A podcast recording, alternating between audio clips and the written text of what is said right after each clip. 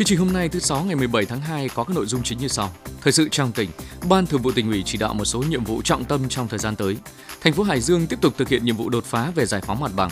Chi cục thuế khu vực Cẩm Bình hỗ trợ sản xuất kinh doanh tăng thu ngân sách. Mô hình ngôi nhà xanh tại Thanh Hà, việc nhỏ mang lợi ích kép. Thời sự trong nước và thế giới, từ ngày 1 tháng 3 triển khai cấp hộ chiếu phổ thông gắn chip điện tử. Bộ trưởng Bộ Giáo dục Đào tạo thừa nhận tình trạng nể nang dễ dãi trong đào tạo thạc sĩ tiến sĩ. Lãi suất huy động đang có dấu hiệu hạ nhiệt. Người chết trong động đất Thổ Nhĩ Kỳ, Syria tăng lên gần 44.000 người.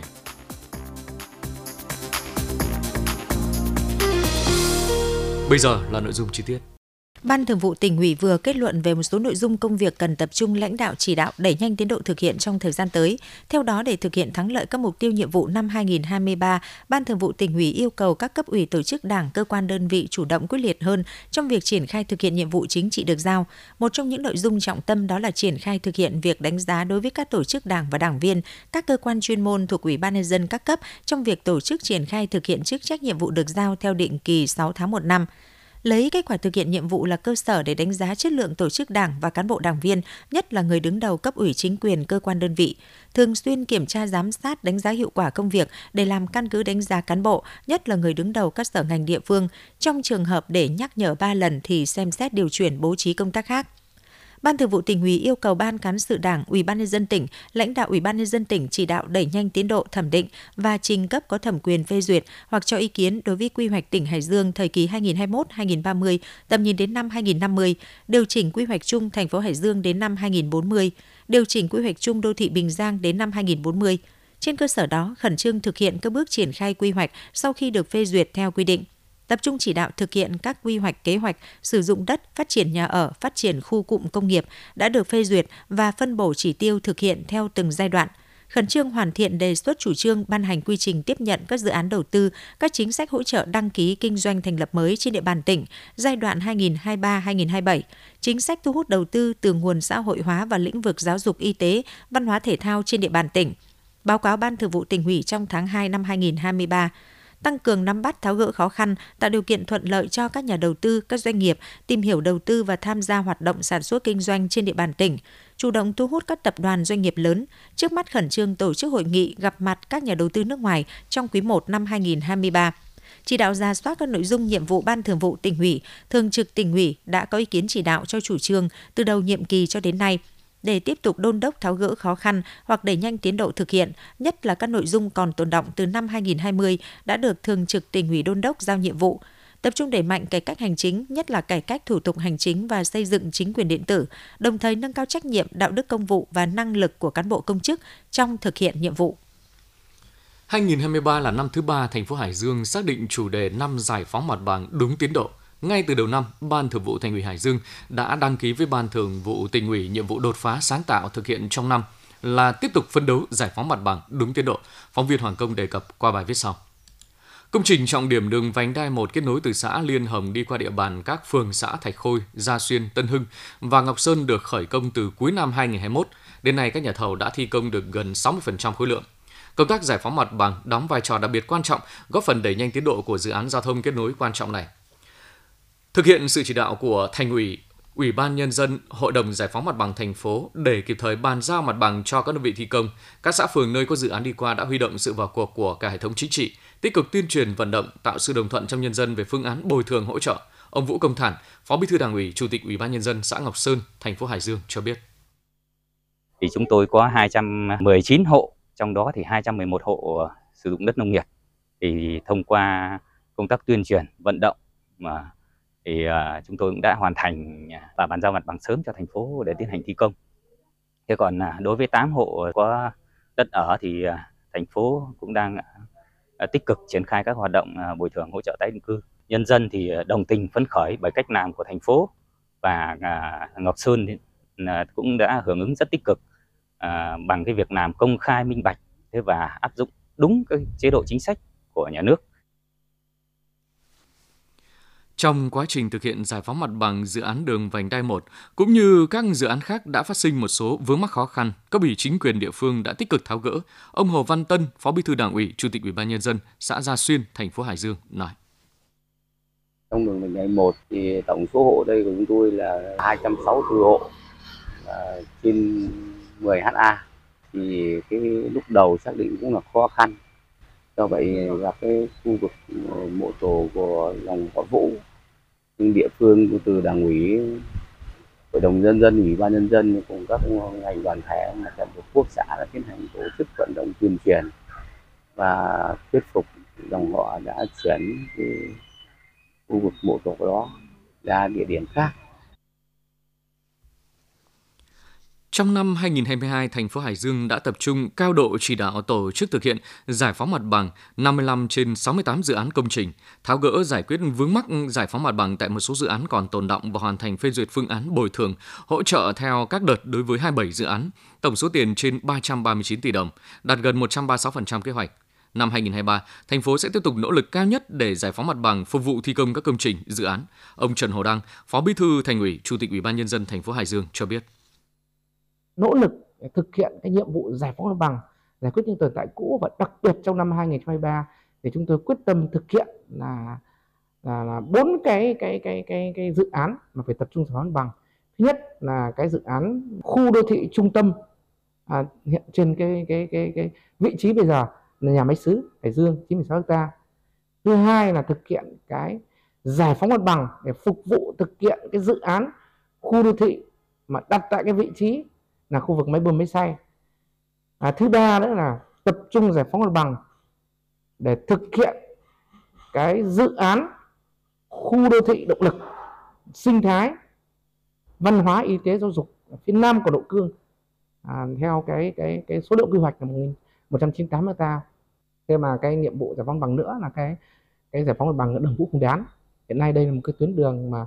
cũng khá nhiều là bất cập trong cái cái cái lưu lượng xe rất là đông. Hay nhưng mà hiện nay khi mà mở cái tuyến đường này sau này kết nối vùng Cẩm Giàng thì toàn bộ cái giao thông sẽ được khai mở từ khu vực trung tâm thành phố lên phía Cẩm Giàng thế và giải tỏa được ách tắc giao thông từ khu nghiệp Đại An về đây với tinh thần khẩn trương, ngay từ những ngày đầu, tháng đầu năm 2023, thành phố Hải Dương đã tập trung cho công tác giải phóng mặt bằng nhằm đẩy nhanh tiến độ các công trình giao thông đô thị, góp phần thúc đẩy phát triển kinh tế xã hội và xây dựng kết cấu hạ tầng đồng bộ. Đến ngày 15 tháng 2, tất cả 25 phường xã của thành phố Hải Dương đã hoàn thành số hóa dữ liệu hộ tịch với tổng số trên 241.000 hồ sơ đã nhập. Trước đó, Ủy ban nhân dân thành phố Hải Dương đã xây dựng kế hoạch cụ thể và thường xuyên kiểm tra đôn đốc, yêu cầu tổ số hóa dữ liệu hộ tịch, Ủy ban nhân dân các phường xã nỗ lực khắc phục khó khăn, khẩn trương nhập dữ liệu, thực hiện số hóa hộ tịch tại tất cả 25 phường xã trên địa bàn thành phố, hoàn thành trước ngày 20 tháng 2 năm 2023. Thành phố Hải Dương là một trong hai địa phương có tiến độ thực hiện số hóa dữ liệu hộ tịch nhanh nhất tỉnh. Để có được kết quả này, các tổ số hóa dữ liệu hộ tịch của thành phố đã nỗ lực khẩn trương cập nhật dữ liệu, kể cả ngày nghỉ, kịp thời bổ sung sửa chữa các dữ liệu cũ, bảo đảm thống nhất chính xác. Theo kế hoạch, đến ngày 31 tháng 3 năm 2023, toàn tỉnh sẽ hoàn thành số hóa dữ liệu hộ tịch.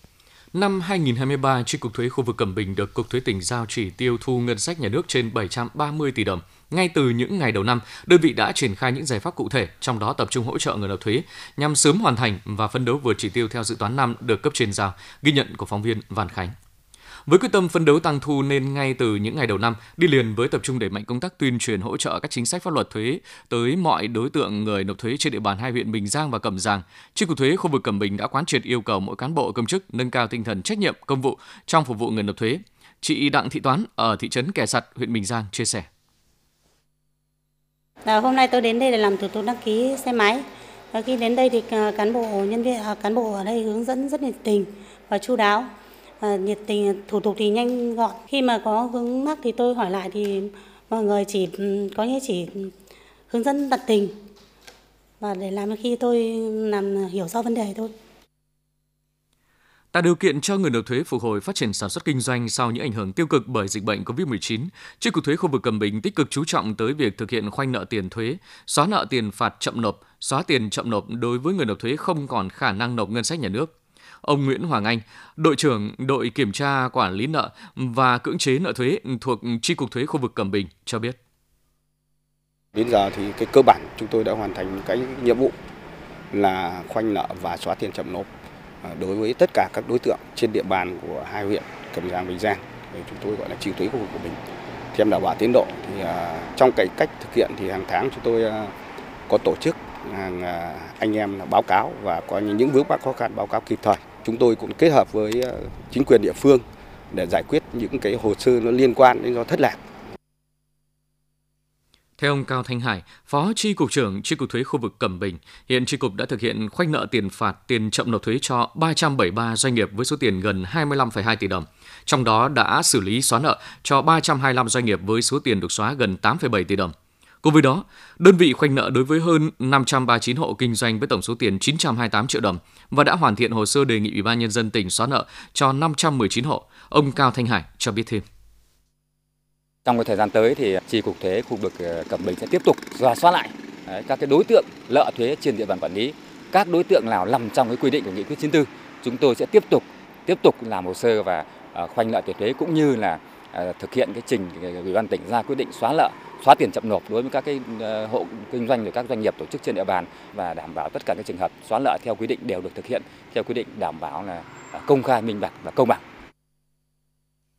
Thực hiện nhiệm vụ thu ngân sách nhà nước năm 2023, đến thời điểm hiện tại, Chi cục thuế khu vực Cẩm Bình đã thu được hơn 159,6 tỷ đồng, đạt 22% so với dự toán pháp lệnh năm giao.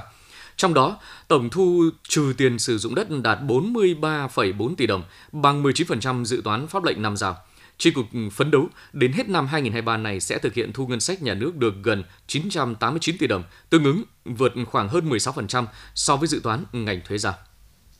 Từ sáng ngày 13 tháng 2, công ty cổ phần đầu tư và xây dựng 703, đơn vị thi công dự án sửa chữa nâng cấp mặt đường quốc lộ 5 đoạn qua địa bàn tỉnh tiến hành rào chắn cục bộ khu vực cầu Lai Vu để thi công khe co giãn cầu. Sau 5 ngày thi công, tình hình ùn tắc giao thông tại khu vực này thường xuyên diễn ra, nhất là vào giờ cao điểm đơn vị thi công đã rào chắn cục bộ chiều Hà Nội Hải Phòng chỉ còn một làn đường di chuyển. Do mặt đường bị thu hẹp khiến các phương tiện di chuyển qua đây gặp khó khăn, nhất là vào đầu giờ sáng và cuối buổi chiều do lượng công nhân đi lại rất đông. Hơn nữa ô tô di chuyển qua đây cùng rất nhiều cũng rất là nhiều dẫn đến ùn tắc giao thông. Đơn vị thi công lắp biển báo hiệu cảnh báo người tham gia giao thông và bố trí người điều khiển hướng dẫn phân luồng giao thông từ xa. Đại diện đơn vị thi công cho biết, theo kế hoạch việc thi công khe co giãn cầu Lây Vu kéo dài 36 ngày, bắt đầu từ ngày 13 tháng 2. Tuy nhiên, đơn vị đã tập trung máy móc nhân lực đẩy nhanh tiến độ, rút ngắn thời gian thi công xuống còn 21 ngày. Trong thời gian này, người tham gia giao thông hạn chế di chuyển vào giờ cao điểm để tránh ùn tắc, tạo điều kiện để đơn vị thi công hoàn thành sớm hơn kế hoạch đề ra.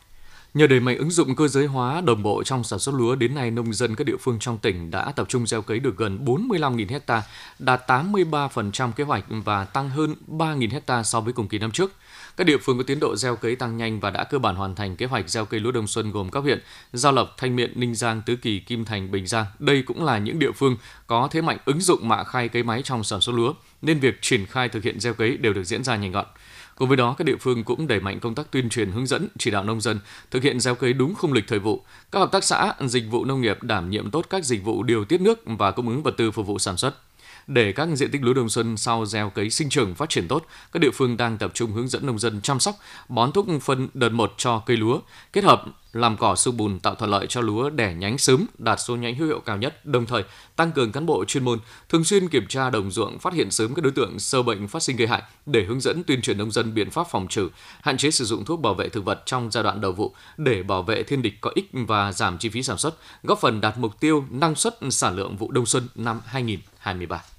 Theo Phòng Nông nghiệp và Phát triển Nông thôn huyện Nam Sách, nhờ tập trung tuyên truyền vận động về những lợi ích của việc được cấp mã số vùng trồng sẽ xây dựng được lòng tin về chất lượng uy tín của nông sản, nên huyện đã có 5 vùng trồng màu được cấp mã số với diện tích gần 50 ha. Trong đó có 4 vùng trồng hành ở các xã Nam Tân, Nam Trung, An Lâm, An Bình và một vùng trồng bí ngòi ở xã Đồng Lạc. Trung tâm Dịch vụ Nông nghiệp huyện sẽ tiếp tục hướng dẫn quản lý giám sát các vùng trồng này, đảm bảo luôn duy trì tình trạng tuân thủ yêu cầu về vùng trồng theo quy định. Việc cấp mã số vùng trồng sẽ đảm bảo nông sản đưa vào lưu thông trên thị trường đúng nguồn gốc là sản phẩm của vùng trồng thuộc huyện, tránh tình trạng trà trộn sản phẩm nơi khác vào vùng trồng đã được cấp mã số. Sau một năm triển khai mô hình ngôi nhà xanh thu gom phế liệu gây quỹ từ thiện của Hội Phụ nữ xã Thanh Xá, huyện Thanh Hà đã tạo được sự lan tỏa, mang lại lợi ích kép trong bảo vệ môi trường và hỗ trợ phụ nữ có hoàn cảnh khó khăn. Đây là mô hình điển hình của Hội Phụ nữ huyện Thanh Hà, phóng viên Vũ Long giới thiệu qua bài viết sau. Đều đặn hàng tuần, hàng tháng, các túi ni lông, hộp bìa các tông hay vỏ lon được bà Ngô Thị Thơm ở thôn 2 xã Thanh Xá, huyện Thanh Hà thu gom và mang đến bỏ vào ngôi nhà xanh, bà Thơm chia sẻ. Từ trước đến giờ này là những cái ờ, chai nọ, cái đồ ờ, rác thì chúng tôi để cho ở nhà, là cho cái tổ thu gom rác thải nhưng từ hôm có ngôi nhà xanh thì chúng tôi phân loại các loại giấy rồi ờ, bìa rồi chai nọ, lon bia để ra để cho vào ngôi nhà xanh để bán đi xong rồi giúp đỡ, ủng hộ những phụ nữ nghèo có hoàn cảnh khó khăn và những trẻ em không có nơi lương tựa. Mô hình ngôi nhà xanh thu gom phế liệu gây quỹ từ thiện của Hội Phụ nữ xã Thanh Xá được thành lập từ tháng 1 năm 2022. Để xây dựng phong trào, ban đầu Hội Liên hiệp Phụ nữ xã Thanh Xá đã trích nguồn quỹ tiết kiệm chi tổ hội xây dựng một ngôi nhà xanh được làm bằng sắt thép, có mái tôn đặt gần nhà văn hóa thôn, nơi có nhiều người qua lại. Hội viên phụ nữ có vỏ lon, giấy bìa sẽ mang ra đây để tập kết. Bà Nguyễn Thị Hiền, hội viên Hội Phụ nữ xã Thanh Xá, huyện Thanh Hà cho biết. Ừ, thôn 2 là phụ trách cho các chị em mà ừ, một chị nuôi con đơn thân. Thế thì mỗi tháng được hai chục cân gạo. Thế chị em cứ chuyên góp là nhặt ni lông, ni lon bia. Tuy việc nó nhỏ nhưng mà có ý nghĩa với chị em người ờ, đơn thân, phụ cho các bạn ừ, khuyết tật nghèo đói. Thế này thì phụ nữ tham gia đóng góp phần nhỏ bé của mọi người trong đợt đầu bán phế liệu ngôi nhà xanh của Hội Liên hiệp Phụ nữ xã Thanh Xá thu được số tiền 3,8 triệu đồng. Số tiền này, hội đã dành tặng đỡ đầu hàng tháng cho trẻ em khó khăn, phụ nữ nghèo trong xã. Nhận thấy hiệu quả mang lại, Hội Phụ nữ xã Thanh Xá đã nhân rộng mô hình ở 4 thôn còn lại. Đến nay, mô hình không chỉ thu hút được các hội viên phụ nữ tham gia mà còn là điểm đến của bà con nhân dân khi gia đình có phế liệu tái chế được. Bà Trần Thị Năm, Chủ tịch Hội Phụ nữ xã Thanh Xá, huyện Thanh Hà chia sẻ để giúp được nhiều hội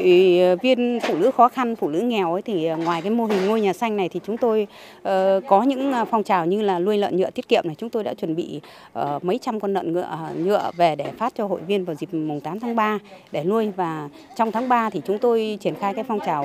hũ gạo tiết kiệm. Thì uh, dự kiến là năm nay sẽ tặng cho khoảng từ 30 đến 40 gia đình hội viên uh, nghèo để được hưởng cái phong trào hũ gạo tiết kiệm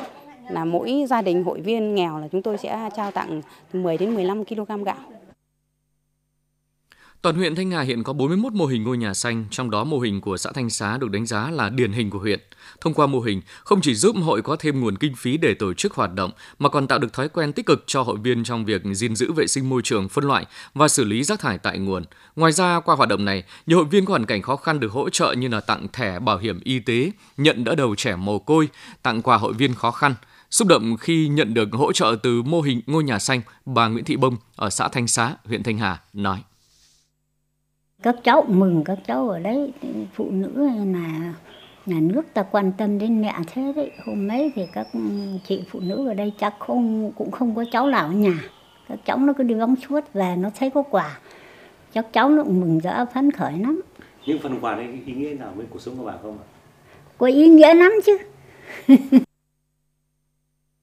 Nhận những phần quà được gây dựng từ nguồn quỹ của mô hình ngôi nhà xanh, chính bà Bông cũng mang những phế liệu của gia đình đóng góp vào mô hình, đón nhận và cho đi đang là nghĩa cử đẹp ở mô hình ngôi nhà xanh xã Thanh Xá. 100 con lợn nhựa hay hũ gạo nhân ái sẽ là những hoạt động kế tiếp nhằm nhân lên nét đẹp tương thân tương ái, hướng đến mục tiêu không để ai ở lại phía sau.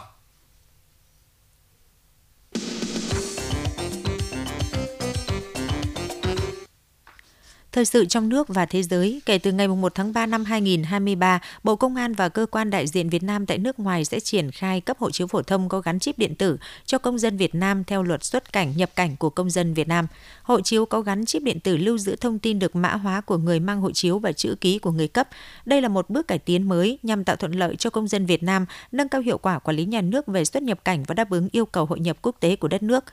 Theo báo Công an Nhân dân, hộ chiếu gắn chip điện tử là điều kiện tiên quyết và là cơ sở để tự động hóa công tác kiểm soát cửa khẩu, tạo thuận lợi cho việc đi lại xuất nhập cảnh giữa các nước, nhất là các nước có ứng dụng công nghệ nhận dạng sinh chắc học để kiểm soát hộ chiếu điện tử tại một số cửa khẩu quốc tế. Vì có thể lưu được nhiều thông tin của hành khách một cách chính xác và thống nhất về mặt định dạng, nên việc làm thủ tục xuất nhập cảnh tại các nước sẽ diễn ra nhanh chóng và dễ dàng hơn, gần như không mất thời gian để cán bộ kiểm soát xuất nhập cảnh các nước kiểm soát xác thực các thông tin trên hộ chiếu vì mọi thứ sẽ hiện ra nhanh chóng khi đọc hộ chiếu. Người được cấp hộ chiếu gắn chip điện tử sẽ được phía nước ngoài ưu tiên khi xét duyệt cấp thị thực nhập cảnh. Trong văn bản trả lời phản ánh của cử tri Đà Nẵng về tình trạng đào tạo thạc sĩ, tiến sĩ nhiều về số lượng nhưng chất lượng chưa cao, có ít công trình khoa học đột phá áp dụng trong đời sống xã hội, Bộ trưởng Bộ Giáo dục và Đào tạo Nguyễn Kim Sơn thừa nhận chất lượng đào tạo thạc sĩ tiến sĩ của Việt Nam hiện nay chưa đồng đều giữa các trường. Nguyên nhân do nguồn lực đầu tư hạn chế, một số đơn vị chưa tuân thủ chặt chẽ quy chế đào tạo, từ đó dẫn đến tình trạng chất lượng nhiều công bố khoa học bắt buộc chưa cao, chỉ ở mức đối phó đủ điều kiện công trình. Hiện còn tồn tại tình trạng nể nang dễ dãi khi thành lập hội đồng đánh giá luận văn, luận án, thông qua một số đề tài luận án tiến sĩ có phạm vi quá hẹp, không đảm bảo giá trị khoa học. Để nâng cao chất lượng công tác đào tạo sau đại học, Bộ trưởng Nguyễn Kim Sơn cho biết Bộ đã và đang thực hiện đồng bộ những giải pháp như hoàn thiện hệ thống chính sách, đảm bảo chất lượng đào tạo, tăng cường sự minh bạch, gia tăng vai trò giám sát của các bên liên quan trong đào tạo thạc sĩ tiến sĩ. Bộ cũng đã tăng cường kiểm định các chương trình đào tạo thạc sĩ tiến sĩ, định kỳ ra soát tăng cường các điều kiện đảm bảo chất lượng, nhất là đội ngũ giảng viên cơ hữu. Bộ yêu cầu các trường thực hiện nghiêm các quy định trong quy trình đào tạo thạc sĩ tiến sĩ từ tuyển sinh, tổ chức đào tạo và cấp bằng, trong đó đặc biệt lưu ý việc xét duyệt đề tài, định hướng và nội dung nghiên cứu đảm bảo đáp ứng yêu cầu về giá trị khoa học và thực tiễn. Ông đề nghị các cơ sở giáo dục cần tăng cường công khai minh bạch danh mục đề tài luận văn, luận án, học viên cao học, nghiên cứu sinh, người hướng dẫn và nội dung các luận văn luận án trên trang thông tin điện tử của cơ sở đào tạo theo quy định hiện hành. Đặc biệt, đề cao liêm chính khoa học tránh nể nang dễ dãi trong việc hướng dẫn, đánh giá và phản biện luận văn luận án, Bộ trưởng Nguyễn Kim Sơn nói. Sau công bố của một số ngân hàng thương mại về việc giảm lãi suất huy động trong cuộc họp về tín dụng cho thị trường bất động sản diễn ra tại Ngân hàng Nhà nước mới đây, động thái giảm lãi suất huy động đã bắt đầu hiện hữu. Tổng Giám đốc Vietcombank Nguyễn Thanh Tùng cho biết các ngân hàng thương mại đã nhóm họp và cùng đồng thuận sẽ hạ lãi suất huy động, từ đó có cơ sở để giảm lãi suất cho vay đối với doanh nghiệp. Các ông lớn ngân hàng như Agribank, Vietcombank, Vietinbank và BIDV đều đang công bố trên website tại quầy mức lãi suất 7,4% một năm cho tiền gửi kỳ hạn 12 tháng. Mức lãi suất này được các ngân hàng duy trì suốt nhiều tháng qua. Trong khi đó, biểu lãi suất tiền gửi tiết kiệm ở các ngân hàng thương mại cổ phần hiện đang ở mức 9,5% một năm. Mới nhất, một số ngân hàng thương mại công bố điều chỉnh giảm lãi suất như Techcombank giảm 0,5% xuống còn 9% một năm, đồng loạt ở các kỳ hạn từ 6 tháng trở lên. Ngân hàng NCB từng huy động lãi suất cao trong những tháng cuối năm 2022 thì mới đây công bố giảm từ 0,2 đến 0,5% một năm xuống còn 9,3% một năm cho kỳ hạn 6 đến 9 tháng. Số người thiệt mạng trong thảm họa động đất ở Thổ Nhĩ Kỳ, Syria tăng lên gần 44.000 trong khi cơ hội tìm thấy người sống sót ngày càng giảm. 38.044 người ở 11 tỉnh miền Nam đã thiệt mạng do động đất. Cơ quan ứng phó thảm họa tình trạng khẩn cấp Thổ Nhĩ Kỳ cho biết hôm nay. Syria cũng công bố số người chết là 5.814, nâng tổng số người thiệt mạng sau thảm họa động đất mạnh 7,8 độ Richter hôm 6 tháng 2 lên 43.858. Hàng nghìn người được cho là đang mắc kẹt dưới các đống đổ nát. Trong diễn biến liên quan, Liên Hợp Quốc kêu gọi quyên góp 1 tỷ đô la Mỹ để giúp nạn nhân ở Thổ Nhĩ Kỳ sau động đất khiến hàng chục nghìn người chết và hàng triệu người cần viện trợ. Tổng thư ký Liên Hợp Quốc Antonio Guterres hôm 16 tháng 2 cho biết các quỹ sẽ cung cấp cứu trợ nhân đạo trong 3 tháng cho 5,2 triệu người. Số tiền này sẽ cho phép các tổ chức viện trợ nhanh chóng mở rộng quy mô hỗ trợ quan trọng, trong đó có lĩnh vực an ninh, lương thực, bảo vệ, giáo dục, nước và nơi trú ẩn. Trả lời phỏng vấn báo chí mới đây, Tổng thư ký NATO Jens Stoltenberg cho rằng liên minh phải chuẩn bị cho cuộc đối đầu lâu dài với Nga ngoài cuộc khủng hoảng trước mắt do chiến sự Ukraine. Ông nói Tổng thống Nga Vladimir Putin muốn một châu Âu khác, một châu Âu nơi ông ấy có thể kiểm soát các nước láng giềng và quyết định những gì quốc gia khác có thể làm. Chúng ta cần chuẩn bị cho chặng đường dài, điều này có thể kéo dài trong rất nhiều năm. Xung đột Ukraine đã đẩy châu Âu vào cuộc khủng hoảng nguy hiểm nhất kể từ Thế chiến thứ ba và khiến NATO phải bước vào cuộc đại tu hệ thống phòng thủ lớn nhất kể từ khi Liên Xô tan rã. Ông Stoltenberg cho biết ông thận trọng khi dự đoán cuộc đối đầu mới giữa Nga và phương Tây sẽ tiếp tục trong bao lâu bởi thay đổi có thể đến bất ngờ. Quý vị và các bạn vừa nghe chương trình Thời sự 11 giờ của Đài Phát thanh Trải Dương, chương trình do Lưu Hưng, Phương Nga, Thu Hà, Lê Tiến thực hiện. Chịu trách nhiệm nội dung Phó Giám đốc Đặng Đình Long. Cảm ơn quý vị và các bạn đã quan tâm theo dõi.